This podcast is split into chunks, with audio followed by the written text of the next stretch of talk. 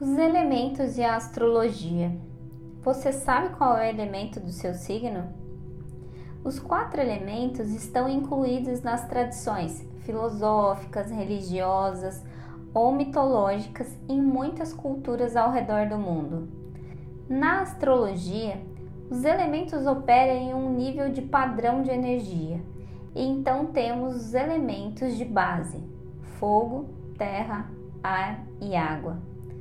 Fogo e ar são polaridades opostas e complementares, da mesma energia de qualidade masculina, ou seja, yang, assim como a terra e água, polaridades opostas e complementares de qualidade feminina, ou seja, yin. A combinação entre elas existe em toda a criação da natureza e o tempo todo estamos harmonizando essa combinação entre nós. Os elementos são campos de energia sutis, são engrenagens, construtores de vida e a harmonia entre eles nos ajuda a encontrar um equilíbrio para o bem-estar físico, mental e emocional. Você sabe qual é o elemento do seu signo? Os signos de fogo são Ares, Leão e Sagitário. Os signos de terra, Touro, Virgem e Capricórnio. Os signos de ar, Gêmeos, Libra e Aquário. E os signos de água, Câncer, Escorpião e Peixes. Apenas pelo estudo dos elementos já temos muitas informações importantes para o entendimento do nosso mapa astral. Para as pessoas de elemento fogo, a individualidade é uma das principais questões do fogo, por ser o único elemento que não se contamina, ardente, incontrolável, conectado à espiritualidade e à intuição é a polaridade masculina, do tipo quente e seco. Ares, Leão e Sagitário traz iniciativa, expressividade e criatividade. Simboliza o poder da regeneração, a purificação. É a energia vital que nos coloca calor à vida, no pulsar do coração. As pessoas com ênfase de fogo no mapa são apaixonadas pela vida e por tudo que fazem são exuberantes e poderosas. Sua energia vital é visível e contagiante. Tomam iniciativa, decisões, estão conectadas com a intuição. Já o excesso de fogo traz a impulsividade. A falta de fogo traz apatia, falta de iniciativa, timidez, carência de brilho. O elemento ar, por ser o seu oposto, ajuda a equilibrar em ambas as situações.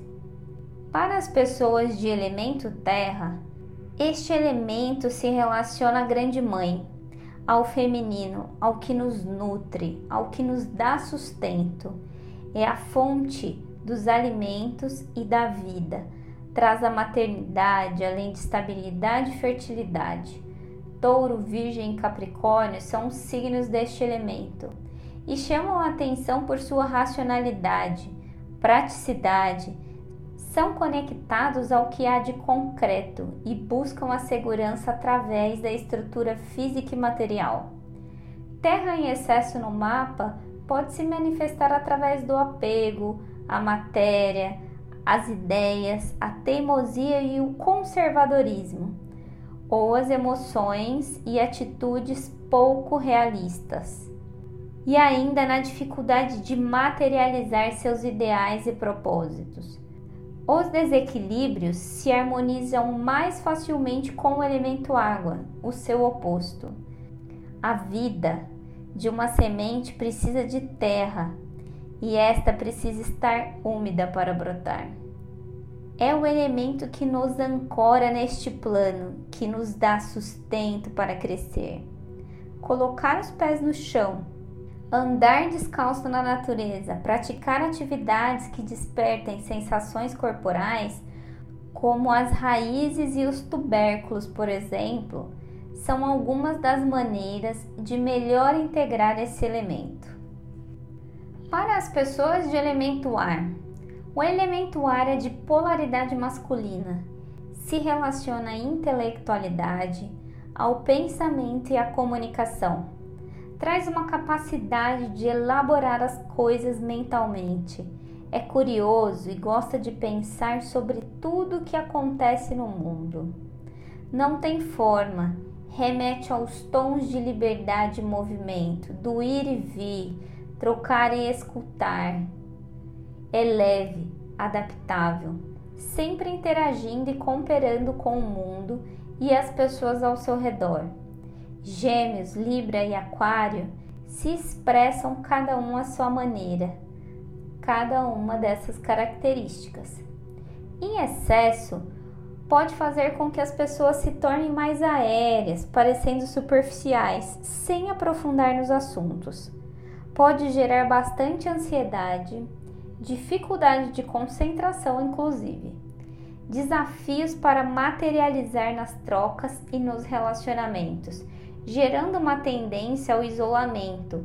Podem se tornar pessoas inflexíveis, com bastante dificuldade de compreender e escutar o outro.